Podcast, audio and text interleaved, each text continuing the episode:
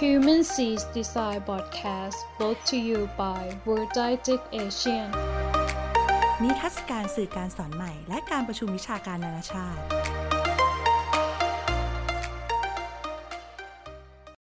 สวัสดีครับ ยินดีต้อนรับสู่ Human C Design Podcast นะครับ คุณอยู่กับสกลทีรักวลันอยู่นะครับ ก่อนอื่นที่จะมาเล่า The Innovator DNA นะครับ ผมก็จะขอขอบคุณบริษัทอ่า w o r d e d a c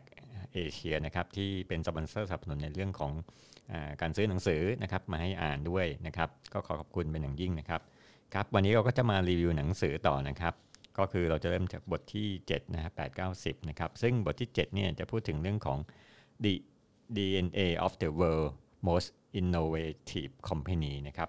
ผู้เขียนเนี่ยพูดถึงแรงของบริษัทอ่า innovation ในปี 2005 นะครับ ถึง 2009 นะครับของ Business Week เนี่ยเขาบอกว่า Apple เนี่ยเป็นอันดับที่ 1 ตามด้วย Google แล้วก็ Microsoft นะครับ แต่ว่าเขาสงสัยว่าเอ๊ะทำไม Toyota Sony แล้วก็ Generalytic เนี่ยไม่ควรติด Top 10 นะครับเขาก็เลยปรับวิธีการคิดใหม่นะครับ ให้ให้ใช้ innovative อ่า premium นะครับ ก็คือว่าจำนวนสิทธิบัตรเนี่ยกับความสำเร็จด้านการเงินเนี่ยมันจะต้องมีความสัมพันธ์กันนะครับ เพราะว่าสินค้านวัตกรรมที่ไม่ได้ส่งคุณค่าถึงมือผู้บริโภคเนี่ยแล้วก็ อาจจะไม่มีผลประโยชน์ทางด้านการเงินหมายความว่า คือทำประดิษฐ์มาแล้วแต่ขายไม่ได้อะไรอย่างลักษณะนี้นะครับ ก็ไม่ควรจะเป็นนวัตกรรมนะครับ ในปี 2018 เนี่ยบริษัทพวก service นะฮะเป็นที่เป็นอันดับหนึ่งเนี่ยก็คือพวก Workday and Salesforce นะครับเป็นแล้วก็เป็น ServiceNow ทันทีฮะ ServiceNow อันดับที่ 1 แล้วก็ Workday แล้วก็ Salesforce นะครับเป็นเป็นสามอันดับแรกของบริษัทซอฟต์แวร์นะครับอันดับที่4ถึง10นะครับ เช่น Tesla Amazon Netflix Insight แล้วก็ Hindustan Unilever นะครับ n e f e r แล้วก็ Facebook นะครับบริษัทบริษัทแรก ๆ ที่ติดอันดับเนี่ยจะเห็นว่ามันมีบทบาทในเรื่องของอการการแปลงบริษัทอื่นให้เป็นดิจิ t a ลท r a n s f o r m a t i o n นะครับ เช่นพวกเซลฟอร์ e อะไรพวกนี้นะครับ ส่วนบริษัทเช่น Tesla Netflix อ่า Facebook เนี่ยเป็นบริษัทที่ disrupt อุตสาหกรรม ที่เคยมีอยู่นะครับยกตัวอย่างเช่น Tesla ก็พวกเกี่ยวกับเรื่องรถใช่ไหมฮะรถไฟฟ้า ซึ่งจะมา disrupt ของบริษัทเช่นพวก Toyota นะครับเป็นต้นนะครับ ผู้เขียนเล่าถึงบริษัทที่เป็นนวัตกรรมเนี่ยประกอบไปด้วย 3 ส่วนด้วยกันก็คืออันแรกก็คือเป็นเรื่องของ people นะเรื่องของคนนะครับเขาถึงว่า senior executive เนี่ยมีส่วนทำให้เกิด discovery นะครับ70 มากกว่า 75%นะครับนั่นคือการค้นพบอะไรใหม่ๆนะครับ แล้วก็จะมีหน้าที่ดูแลและรักษาระดับของการ discovery ในระดับของผู้จัดการนะครับ ระดับการทำงาน แล้วก็การตัดสินใจบนกระบวนการสร้างนวัตกรรมนะครับ อันที่ 2 อันแรกนี่พูดถึงคนนะครับ อันที่ 2 พูดถึงกระบวนการนะครับ ก็คือกระบวนการที่ทำให้พนักงานเนี่ยเกิดทักษะนวัตกรรมนะฮะห้าอย่างอย่างที่เคยพูดมาเมื่ออพิโซดครั้งที่แล้วนะครับ อันที่2เนี่ยกระบวนการถูกออกมาแบบมาเพื่อให้ เกิดมีการเทรนนิ่งอบรมให้รางวัลนะแก่คนที่ที่เป็น discovery driven people นะครับส่วนส่วนที่3เนี่ยของสามเหลี่ยมเนี่ยเขาเรียกว่าปรัชญานะครับ ก็คือนวัตกรรมเป็นผู้เป็นหน้าที่ของทุกคนนะครับ ไม่ใช่เป็นหน้าที่เฉพาะของ R&D นะครับ แล้วก็ disruption เนี่ยเป็นส่วนหนึ่งของ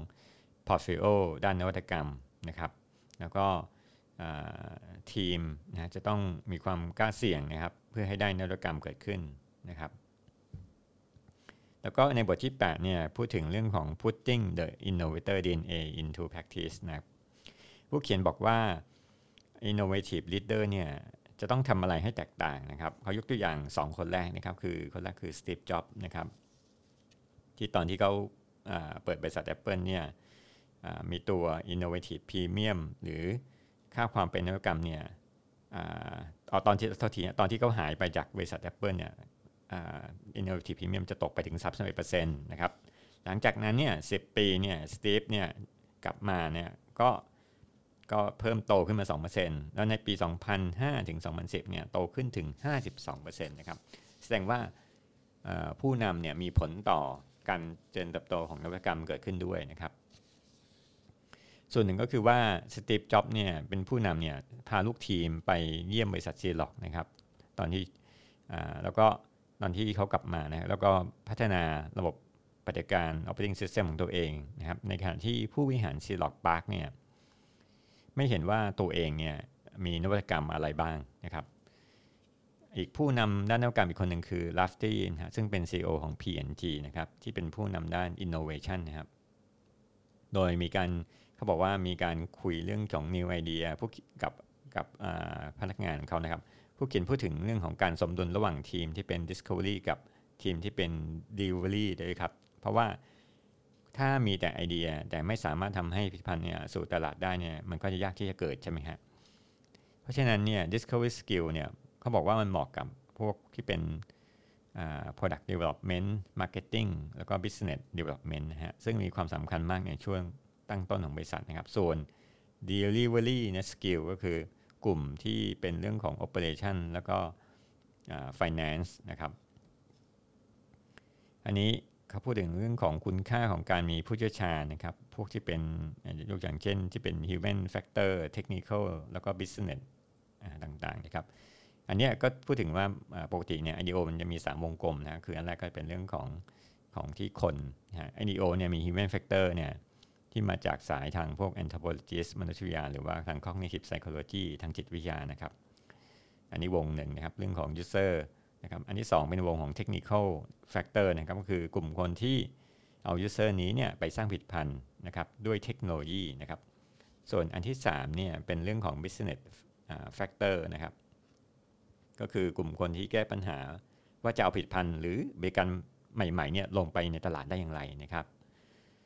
ซึ่งจะเป็นกลุ่มคนที่จบทางด้านพวก MBA นะครับมาถึงในบทที่ 9 นะครับ putting the innovator DNA to practice นะครับ ก็คือเราจะเอา DNA ของ innovator เนี่ยไปปฏิบัติได้อย่างไรนะครับเขาบอกว่าเทคนิคในการดีคูดคนที่เข้ามาในทีมเนี่ยคุณจะมีเกรดเป็น A+ นะหมายความว่าเกรดเนี่ยสูงกว่า A ด้วยซ้ำนะเป็น A+ player ซิปจ็อบเนี่ยมีวิธีการดังนี้นะครับ อันที่1เนี่ย แสดงแท็กเรคคอร์ดว่าเขามี strong discovery skill นะครับ เช่น เอ๊ะ เคยประดิษฐ์อะไรบางอย่างมาหรือเปล่านะครับ ในสองมีความรู้ลึกเชี่ยวชาญในหนึ่งศาสตร์นะแล้วก็มีความรู้กว้างนะครับในสาขาอื่นนะอันนี้ก็เป็นแค่ T shape ที่บอกว่ามีความรู้ knowledge profile ของ innovator เนี่ยก็คือรู้กว้างด้วย แล้วก็รู้ลึกลงไปด้วยนะครับ คือรู้กว้างคือรู้สารอื่น รู้ลึกก็คือรู้สารตัวเองลึกนะครับ อันที่3เนี่ยมี passion ที่จะต้องที่อยากจะเปลี่ยนแปลงโลก และทำให้แตกต่างนะครับ อันนี้ถ้าเรานึกถึงโฆษณาของสตีฟจ็อบเรื่องของ think different นะครับ คือเขาอยากจะแบบโอ้คนนวัตกรรม เช่น มีทั้งคานที มีทั้งแฟงลอยไลอะไรเงี้ยที่เขาอยากจะเปลี่ยนแปลงโลกเนี่ยคือคนที่คิดประเภทนี้จะเป็นผู้นำทางด้านนวัตกรรมนะครับ เจฟเบซอเนี่ยก็ทำลักษณะเดียวกันนะครับ เวลาเขาสัมภาษณ์ คนที่ถูกสัมภาษณ์เนี่ยจะแชร์ไอเดียว่าเขาสามารถสร้างหรือปรับปรุงบนธุรกิจที่อเมซอนสร้างได้ยังไงนะครับ แล้วก็ Amazon เนี่ยพยายามที่จะใส่ Innovator เนี่ยไปทุกระดับขององค์กรเลยนะครับ ไม่ใช่แค่แบบว่าอยู่แค่ R&D นะแต่ว่ามันมีตั้งแต่ตั้งแต่คนที่ทำงานด้วยซ้ำนะครับ ที่แบบอยู่ทั้งหลาย Conveyor เนี่ยก็มาเน้นตรงนี้ก็ได้นะครับ Google เนี่ยได้ออกแบบ Google Lab Aptitude Test หรือว่า เอออันนี้ก็เรียนแบบ SAT นะคือ GLAT นะครับเเขาบอกว่าบางคำถามที่ยกมาเป็นคำถามประเภทเหมือนก็ข้อสอบที่เป็นคำถามคำนวณนะครับ เช่นมีกี่วิธีในการระบายสีรูปทรง 20 หน้านะครับ ถ้าเขาตอบได้จริงๆมันก็มีอยู่อลองคิดดูฮะมีทั้งหมดอยู่เกือบ5ล้าน58 ล้านนะครับ แล้วก็คำถามเกี่ยวกับเรื่องของความคิดสร้างสรรค์นะครับ เช่น ในอวกาศเนี่ยมีแต่ความว่างเปล่า ช่วยกรณาเพิ่มบางสิ่งที่พัฒนาความว่างเปล่านะครับ ผู้เขียนเปรียบเทียบว่า DNA เนี่ยของ organization เนี่ยเขาแบ่งเป็นสองส่วนนะครับคือส่วนหนึ่งที่เป็นเรื่องของการกระบวนการนะครับ อีกส่วนหนึ่งเป็นเรื่องของเกี่ยวกับบริษัทที่จะดำเนินการนะครับหรือนโยบายต่างๆนะครับมาดูกันว่ามีอะไรบ้างครับอันตรงนี้มันก็จะเรียนแบบกับ DNA skill นะครับที่มีเรื่องของ questioning observing อะไรต่างๆ อันแรกคือ questioning เนี่ย เจฟเบโซเนี่ยใช้ 5Y ถามเกี่ยวกับอุบัติเหตุนะครับของคนที่เป็นอยู่ในแทร็ก conveyor ที่ packing กล่องเนี่ยว่าเกิดอะไรขึ้นเขาถามว่าเออทำไมเขาเกิดอุบัติเหตุเออเพราะว่าก็มีพนักงานเขาตอบว่ากระเป๋ามาอยู่ในราง แล้วก็กระเป๋านี่ก็แล้วก็ถามว่าทำไมอีกนะกระเป๋าอยู่ในรางได้ยังไงนะครับกระเป๋าก็กระเป๋าส่วนตัวอะไรเงี้ยไม่นิ้วเขาไปเขาไปหนีไปไอตัว conveyor line เนี่ยเพราะว่ามันไม่มีท้ายสุดเนี่ยมันก็คือ root cause หาเจอว่า มันไม่มีที่วางกระเป๋าสัมภาระของของของส่วนตัวนะครับเขาเลยจัดโต๊ะเพื่อจะวางนี่ครับอันที่ 2 เรื่องของ observing นะครับ Google แล้วก็ P&G เนี่ยซึ่ง 2 บริษัทนะฮะทำโปรแกรมเขาเรียกว่า employee swap นะครับ ก็คือให้พนักงาน Google เนี่ยไปสังเกตวิธีการทำผ้าอ้อมของ P&G นะครับ Google Marketing เนี่ยก็เลยเสนอให้ มีเขาเรียกว่า Mummy Blogger ครับมาเยี่ยมโรงงานนะครับเพราะ Google เก่งเรื่องของของอินเทอร์เน็ตอยู่แล้วใช่ไหมฮะเขาเลยหาคนที่บอกเอ๊ะมันน่าจะมีคนที่เป็น expert ทางด้านการเปลี่ยนผ้าอ้อมเด็กนะฮะซึ่ง P&G เป็นคนที่ผลิตเรื่องของผ้าอ้อมเด็กด้วยครับ ก็เออมันก็แปลกดีนะที่เอา2บริษัทมาผสมกันแล้วเกิด new ความคิดใหม่ ๆ เกิดขึ้น อันที่3 Idea Networking นะครับ Google จัด Innovator Challenge ในบริษัทนะครับ แล้วก็ PNG เนี่ยสร้างโปรแกรมที่ชื่อว่า Connect and Develop C&D นะครับที่เชื่อมโยงบริษัทข้างนอกนะครับ ด้วยเทคโนโลยีนอกบริษัทนะครับ มาถึง experiment นะครับสกิลที่4นะครับก็คืออการที่ทำ Google เนี่ยออกเบต้านะครับ label นะครับเพื่อจะ release ตัว product นะครับให้มันให้มันเร็วที่สุดนะครับ เหมือนบริษัทตอนนี้ทั่วไปเขาจะทำมี beta version ของซอฟต์แวร์นะครับเพื่อที่จะ ให้บริษัทเนี่ยให้คนเอาไปใช้ปล่อยเอาไปใช้ แล้วก็มาเป็น feedback ในการพัฒนาผลิตภัณฑ์นะครับคราวนี้มาถึงเรื่องของกระบวนการบ้างกระบวนการของ questioning เนี่ย IDEO เนี่ยใช้กระบวนการตั้งคำถามนะครับ เช่น อะไรเป็นปัญหาอะไรเป็นสิ่งที่คนต้องการนะครับ อะไรเป็น extreme user นะครับ เช่น highly skilled แล้วก็ unskilled user นะครับ อันที่2เนี่ยเป็นเกี่ยวเรื่องของ observing นะครับการสังเกตโดยใช้เวลา หลายชั่วโมงพอสมควรนะครับ ทั้งความหลากหลายของผู้ใช้งานนะครับ เช่นสังเกตคนใช้มีดในในครึ่งครัวนะครับ แล้วก็สังเกตการเคลื่อนไหวของร่างกาย อันนี้คล้ายๆเออร์โกนมิกนะฮะลักษณะของการจับนะฮะแล้วก็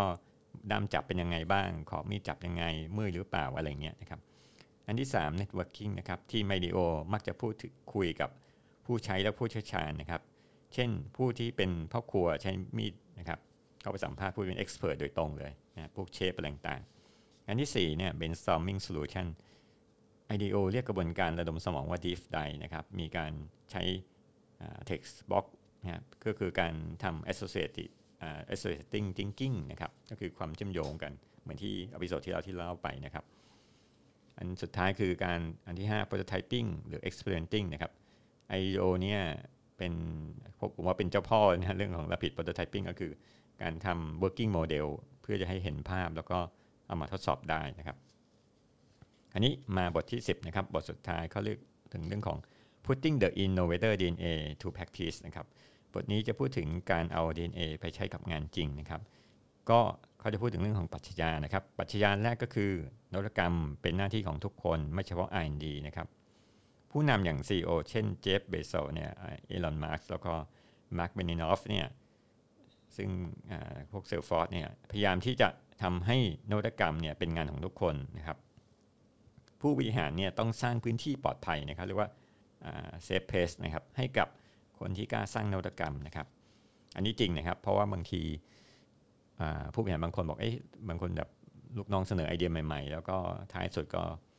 ก็กลายเป็นด่าลูกน้องแทนว่าคิดมาได้ยังไงอันนี้มันมันไม่ไม่ส่งเสริมให้เกิดเซฟเพสนะครับ การที่จะสร้างนวัตกรรมเนี่ยผู้บริหารต้องพยายามตั้งคำถาม เพื่อให้เกิดความอยากรู้นะครับ และต้องใช้เวลากับพนักงานในการคิดไอเดียด้วยนะครับ Google เนี่ยใช้เวลาประมาณ 20%นะฮะหรือ 1 วันต่อ1ต่อสัปดาห์นะครับ ในขณะที่ 3M เนี่ยบริษัท 3M เนี่ยใช้เวลา 15%นะครับส่วนบริษัท P&G เนี่ยใช้เวลา 25%นะครับคำแนะนำจากหนังสือเล่มนี้ก็คือว่า 1. Top Leader เนี่ยผู้นำ สูงสุดต้องกระตุ้นให้เกิดนวัตกรรม เพื่อให้ทุกคนได้เห็นแล้วก็ได้ยินนะครับ ต้องพูดย้ำตลอดเวลาแล้วก็แสดงออกมาเป็นอะไรสักอย่างนะครับ อย่างเช่นสุนทรพจน์หรือว่าเป็นโปสเตอร์หรือเป็นอะไรก็ตามเนี่ยให้ทุกคนได้รับรู้นะครับ อันที่ 2 พนักงานทุกคนต้องอได้เวลาจริงนะครับแล้วก็ทรัพยากรจริงๆนะครับในการสร้างนวัตกรรมนะครับบางทีเราบอกว่าเออเอ้าพวกยูไปสร้างนวัตกรรมมา ปรากฏว่าลูกน้องไม่มี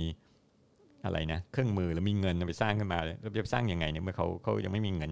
ในการจะไปทำทดลองอะไรทั้งสิ้นนะครับ อันที่ 3นวัตกรรมเนี่ยต้องเห็นชัดเจน แล้วก็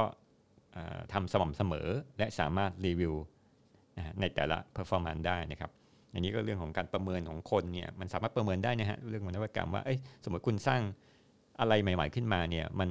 มันเห็นเป็นตัวตนอยู่แล้วนะครับ มันเก็บได้นะครับ ถ่ายด้วยภาพถ่ายหรือว่าเออการใช้งานจริงนะครับ อันที่ 4 บริษัทตั้ง 25%ของทรัพยากรบุคคลและเงินเพื่อทำโครงการนวัตกรรมที่ breakthrough นะครับ ก็คือหมายความว่าโครงการที่มันสามารถที่เอาไปขายได้ด้วย แล้วก็ทำเงินกลับมาให้บริษัทนะครับเขาตั้งอยู่25%นะเยอะเหมือนกันนะ อันที่ 5 บริษัทจะต้องเอานวัตกรรม ความคิดสร้างสรรค์ และความอยากรู้ใส่เข้าไปใน core value นะครับซึ่งอาจจะเป็นข้อความนะครับ ของบริษัทก็ได้นะครับ มาอันที่2นะครับปัจจัยที่ 2 disruptive innovation is a part of our innovation portfolio นะครับเขาบอกว่าบริษัทที่เน้นนวัตกรรมเนี่ยจะมี portfolio นะครับที่บางทีเนี่ยอาจจะหลุดออกจากผลิตภัณฑ์ที่เคยทำมานะครับยกตัวอย่างเช่น Apple เนี่ยเปิดตลาดใหม่ๆของ iPad เนี่ยแล้วก็ไอแล้วก็ไอจูนนะครับซึ่งไอจูนเนี่ยมันไป ทับซ้อนอยู่กับพวกอุตสาหกรรมเพลงนะครับซึ่งถือว่าเป็นเบรกทูนะครับคำว่าเบรกทูเนี่ยมันมีสามระดับนะครับเขาบอกว่าเบรกทูก็คือการการทำให้มันแตกนะครับออกไปหรือว่าทำให้มันเกิดสิ่งใหม่ๆนะครับอันอันแรกคือว่า derivative นะครับคือแทนที่ผลิตภัณฑ์เก่านะครับหมายว่าสิ่งที่เราแบบมาเนี่ยแทนของเก่าไป แล้วก็และขายผลิตภัณฑ์มากขึ้นให้กับลูกค้าปัจจุบัน ในที่หมายว่ามีกลุ่มลูกค้าอยู่แล้วเนี่ยสมมติว่าตัวของ Steve Jobs ที่เขาบอกว่าทำไอจูเนี่ยไปแทนที่ตัวพวกอะไรเนี่ยเล็ก music player recorder อะไรต่างๆอะไรเงี้ยอุตสาหกรรมเพลงเนี่ยก็ตัวนี้ไปแทนที่โดยใช้ลูกค้าเก่าแต่ฐานปัจจุบัน อันที่ 2 แพลตฟอร์ม ก็คือการเข้าถึงลูกค้าใหม่ละนะครับ อันที่3 Breakthrough ก็คือการสร้างตลาดใหม่เลยนะครับ บางทีอาจจะแบบไม่ใช่ลูกค้าที่ฟังเพลงแบบเดิม แต่ว่าอาจจะเป็นลูกค้าที่ทั้งฟังพอดแคสต์ได้ด้วย แล้วก็ลูกค้าที่มาเข้ามาเพื่อจะช้อปปิ้งอะไรบางอย่างนะเช่นซื้อเพลงบางเพลง ไม่ได้ซื้อทั้งอัลบั้มเนี่ยมันก็ไม่เคยมีลูกค้าเงี้ยเกิดขึ้นนะครับ ตอนนี้ Jeff Bezos เนี่ยพยายามทำ Amazon Web Service นะครับมันก็จะมีแบบทำอะไรใหม่ๆเนี่ยมันก็มีพนักงานที่แบบมาถามว่าเออคุณออกนอกอาณาเขตของเราหรือเปล่าอะไรเงี้ยมันมันก็เกิดแน่นอนนะครับ แต่ว่า สิ่งที่ confirm ได้ก็คือ ผู้บริหารเนี่ยจะต้องชี้ว่าเออเนี่ยมันเป็นสิ่งที่ใหม่นะ break through นะครับ อันปรัชญาที่ 3 นะครับ deploy small property organized innovation project team นะครับเขาบอกว่า deploy small คือว่าทำทีมเนี่ยให้มันเล็กนะครับ property organized innovation project team หมายว่ามีการจัดจัดทีมด้วยนะครับ ทีมที่เล็กเนี่ยถูกสร้างขึ้นเพื่อทำเป้าหมายที่ใหญ่นะครับ อเมซอนเนี่ยเรียกทีมพวกนี้ว่า two pizza team หมายถึงว่าทีมเนี่ยมันมี 6-10 คนที่สามารถกินพิซซ่าได้สองถาดนะครับ สาเหตุที่ต้องทำให้ทีมเล็กเนี่ยเพราะว่าเขาสามารถที่จะทำโครงการได้เป็นเกือบร้อยโครงการ ซึ่งคำถามว่าร้อยโครงการนี้จะสำเร็จหรือเปล่าเนี่ยบางทีอาจจะไม่สำเร็จทั้งร้อยโครงการนะอาจจะสำเร็จบางโครงการนะครับ เพราะว่าพวกที่เป็นสตาร์ทอัพหรือเป็นเป็น innovative product มักจะ fail เยอะมากนะครับ ผู้เขียนแนะนำการจัดทีมให้เป็น heavyweight team นะครับ เพราะถ้าเป็น lightweight team เนี่ยก็จะคิดแบบ functional ก็คือแบบว่าคิดแบบเดิมอะก็คือเราคนเดิมๆมาก็ expert ทางด้านนี้เขาก็คิดแบบเดิม เพราะฉะนั้นเนี่ยมันจะเป็น heavyweight team ที่มีความคิดที่จะทำให้แตกต่างขึ้นไป philosophy อันที่4นะครับในเรื่องของ take smart risk in pursuit of innovation นะครับก็คือมีการเสี่ยงนะครับอย่างชาญฉลาด เพื่อจะให้เกิดนวัตกรรม Jeff Bezos เนี่ยเคยทำสมาร์ทโฟนชื่อว่า Amazon Fire Phone นะครับเออเป็นโทรศัพท์รุ่นหนึ่งที่ไม่รู้ผมไม่แน่ไม่แน่ใจว่าตอนนี้เขาคิดอะไรนะก็นึกว่าแข่งกับ iPhone หรือเปล่าก็ไม่ไม่ทราบเหมือนกันนะครับหรือแข่งกับ Android ซึ่งเขาบอกว่าเขาใช้ระบบ ecosystem ของ Amazon เนี่ยในการที่ออกแบบโทรศัพท์นี้นะครับ ซึ่งโทรศัพท์นี้ที่ที่ผมเห็นในพอดีผมเข้าไปดูใน YouTube เพราะผมไม่เคยใช้โทรศัพท์นี้มาก่อนนะครับ ก็เห็นว่ามันมองภาพไอคอนเนี่ยก็เป็น 3 มิตินะภาพอะไรต่างๆเนี่ยมันเป็น 3 มิติเยอะพอสมควรนะครับเออดูก็ใหม่แต่ว่าเอ๊ะมันใหม่กว่าสิ่งที่มีอยู่หรือเปล่านะครับ แล้วก็โทรศัพท์นี้คงลิงก์กับพวก Kindle อะไรทั้งหลายที่เราสามารถอ่านอีบุ๊กได้นะครับ แต่ว่าเขาบอกว่าโทรศัพท์นี้ท่านในวิจารณ์เขาวิจารณ์ว่าเออไอโทรศัพท์นี้มันสร้างมาเพื่อกับคนในอเมซอนเท่านั้นนะไม่ใช่ให้คนนอกอเมซอนดูนะครับ ทำให้โทรศัพท์เนี่ยเฟลนะครับเขาถึงเขียนจดหมายถึงผู้ถือหุ้นว่า failure กับ innovation เนี่ยเป็นฝาแฝดแบบไม่เหมือนนะครับก็คือว่ามันเป็นมันฝาแฝดแหละคือคือคนที่ผิดพลาดกับคนที่แฝดอีกตัวหนึ่งก็เป็นแฝดที่เป็น invention นะครับอันนี้ก็เปรียบเทียบได้ดีนะครับเขาบอกว่าความผิดพลาดไม่ใช่เรื่องที่น่าอายนะครับอันนี้เขาพูดถึงส่งจดหมายไปให้กับ ผู้ถือหุ้นว่าว่าบนเฟลแล้วนะครับ มีสี่คำถามที่ผู้เขียนถามเกี่ยวกับการเสี่ยงของการเสี่ยงของทีมนะครับ อันที่หนึ่งองค์กรของคุณส่งเสริมให้คนเสี่ยงเพื่อที่จะเรียนรู้ไหมนะครับ อันที่สององค์กรคุณให้รางวัลสำหรับคนที่เรียนจากความผิดพลาด หรือทำโทษแทนนะครับ อันที่3ให้คุณหานวัตกรรมหนึ่งอย่างที่เรียนรู้จากความผิดพลาด อันที่ 4 ผู้จัดการสูงสุดของคุณเข้าใจหรือไม่ว่าเขาต้องเสี่ยงและล้มเหลวเพื่อที่จะสร้างนวัตกรรมนะครับอันนี้ก็มาบทที่เป็นบทที่ 10 นะครับแล้วก็มีบทหนึ่งคือบทสรุปนะครับ act different think different make a difference ผู้เขียนเล่าถึงงานวิจัย 8 ปีนะครับเล่มเล่มนี้ทำมา8ปี คิดว่าคนที่ทำเนี่ยคง คงเป็นทั้งนักศึกษาปริญญาโทปริญญาเอกนะครับแล้วก็เป็นอาจารย์ในสุดครับเชื่อว่าคนที่คิดแตกต่างต้องทำแตกต่างด้วยนะครับ การสร้างนวัตกรรมแน่นอนว่ามีอะไรนะมีผลต่อองค์กร แล้วก็มีผลกระทบที่ทำให้เกิดวงการวงกว้างของโลกโทษทีนะครับพูดผิดนะครับ เขาพูดถึงสิ่งที่เมวิทมอนที่ทำงานเรื่องอที่ทำงานที่ eBay กล่าวว่า to have a collage to uh, to plant a corn before you need uh, oak tree นะครับ คุณต้องกล้าที่จะปลูกเมล็ดโอ๊กก่อนที่คุณจะได้ต้นโอ๊กนะครับ ก็แล้วก็บอกว่า innovation is all about planting a corn with less than complete confidence that it will grow into something meaningful นะครับ เขาบอกว่านวัตกรรมก็คือการปลูกลูกโอ๊กนะครับ ที่มักจะมีความเชื่ออย่างน้อยว่า มันจะโตเป็นต้นโอ๊กที่มีความหมาย ขอบคุณที่ติดตาม Human c d Design Podcast นะครับ แล้วเจออพิโซดหน้า สวัสดีครับ